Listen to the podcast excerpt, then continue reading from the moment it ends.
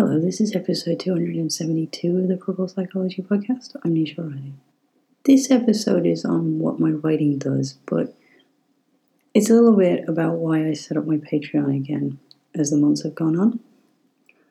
I don't know why Sundays have to be grass cutting day. So I'm not sure if my neighbour's going to start off again in the background. Fingers crossed. I started writing in April 2018 and I wrote my first articles for an online parenting magazine before that in October 2017 and it went from there. And I had this vision for my writing to take me out of my work. And I have. I don't want to leave methods behind or a legacy of work to follow. I want to leave whole humans in their own brilliance. And I'll put a link into the description of a public post on my Patreon, which it was really good for me to go back and read. It's the first people who read the first writing and the impact that that had on them. And there's a couple of interesting things that I've noticed with all of the books now that it takes exactly eight months for them to have a huge impact point from when you start reading. And it doesn't matter which book it is or what sort of stage of the journey it's on, which I'm going to talk a bit about because I realize that, that that journey has changed. And I've had a couple of interesting experiences since I set up my Patreon, not just in working with the sort of fee free clients every month and that that's allowed me access to. But the experiences of people just having access to the open source material in terms of the podcast and the writing itself. And I was reminded the other day by my mother, where she said, You told me that this would be a worse year. How did you know? And it, it's it's funny really. I spent all of last year writing what's been dubbed as living in the labyrinth. It was the open essays and awareness. And I'm finding that people are only able to like those pieces now a year on as I share them again. I'm really glad I wrote them at the time because it was the headspace and it's allowed me to chart the journey and chart the challenges that I thought I would see on the other side of this. And in fact, I have notes for quite a heavy podcast to do with the maternity ward. But I decided that we did a really heavy podcast last Sunday, so I do something a bit lighter today. But there's a big shift in a year in a lot of what I spoke about, people now being prepared to start accessing that. And that often happens for me. In the last two years, my writing now sounds like it does in my own head, which means I now struggle to read my own words. And I've had to set up my computer to work on in, inverted black background, white text on black background, and with a special dyslexic font, which again I'll put into the description. I use um, an open source font called Open Dyslexia. But initially, when I started writing, I didn't need to put those kind of mechanisms into place in order to be able to read my own work. So it's as if I now write beyond my own literacy level, which is quite an achievement as I start to think about it.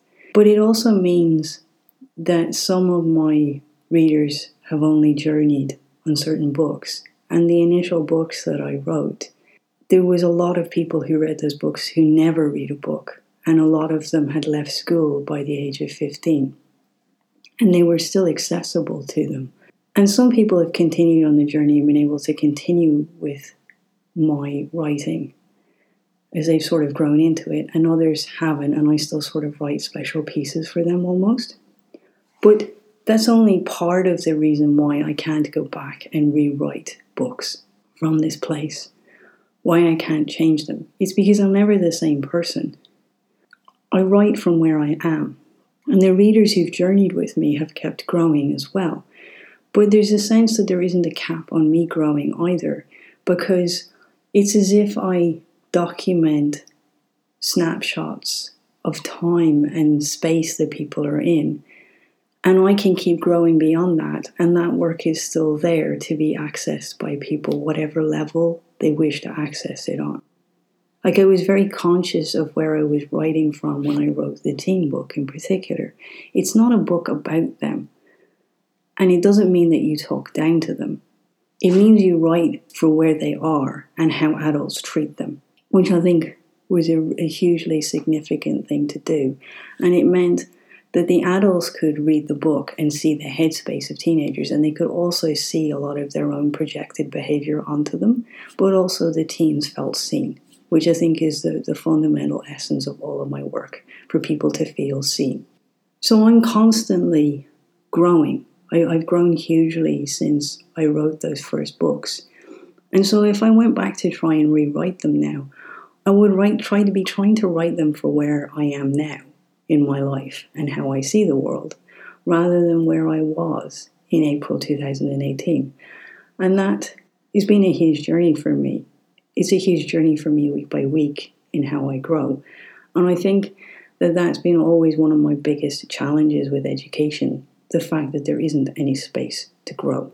But it's a way of leaving documented material and snapshots of time and snapshots of development present for other people to dip into when they're in that place.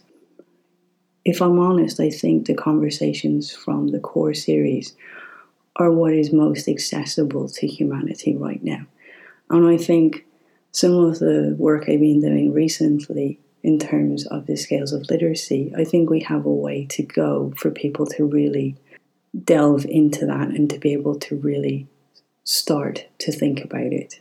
But that doesn't mean that I think it was the wrong thing to write. I think it was very important for me to write it at the time I wrote it and have a sense of where this is going to unfold next. I think if we thought that the presidential election was challenging in America last year, we're going to see a whole new spin up in three years' time. And I think that that writing will become far more relevant then. And in the meantime, I have the space to keep growing and to keep writing what I'm now writing, which, you know, other things will happen in humanity. And there's an irony at the moment that I am writing a book on women and the feminine values, and the world is becoming incredibly aware of that because of what is unfolding in Afghanistan. So, again, it's a very good time to write it but it may not be the time for people to really immerse themselves in it. I've learned since the beginning that the easy target is to project at me and my literacy, my dyslexia, my way of thinking and seeing the world. I've learned this the hard way in the first two years of the writing journey. It's much easier to focus on this rather than what the books try to make you do. They make you go in spirals in your own head. So much so that I've put in deliberate moments of pause to stop you going into an actual vortex. They make you take everything apart and look at it differently. First, you see me, then there's a gap to seeing me and the viewpoint that I write from for you to insert yourself into it. And then you look at your own life in a new way. And you can't unsee humanity around you as well. That's a really big point that all of the readers have said to me they suddenly notice all the details around them in the everyday. You can't not stand in someone else's point of view. You end up with my life. That's what that's what we joke about myself and my tribe. But yes, you can do what every person who doesn't want to look at their own soul does and tell me I need to write differently and that they feel that they are going in loops.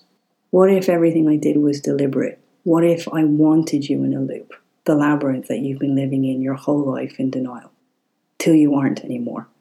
And if you want to step out of the loop, you can start with my first book on my Patreon, Conversations from the Core. The first part, which is called Journey to Unconditional Love. And you don't really know what unconditional love is. You really don't. Hardly anyone has ever actually lived it. And that's another really big thing of a conversation that I have with my tribe. They suddenly see what unconditional love really is and how much of the Hollywood bill that we have in humanity is not true.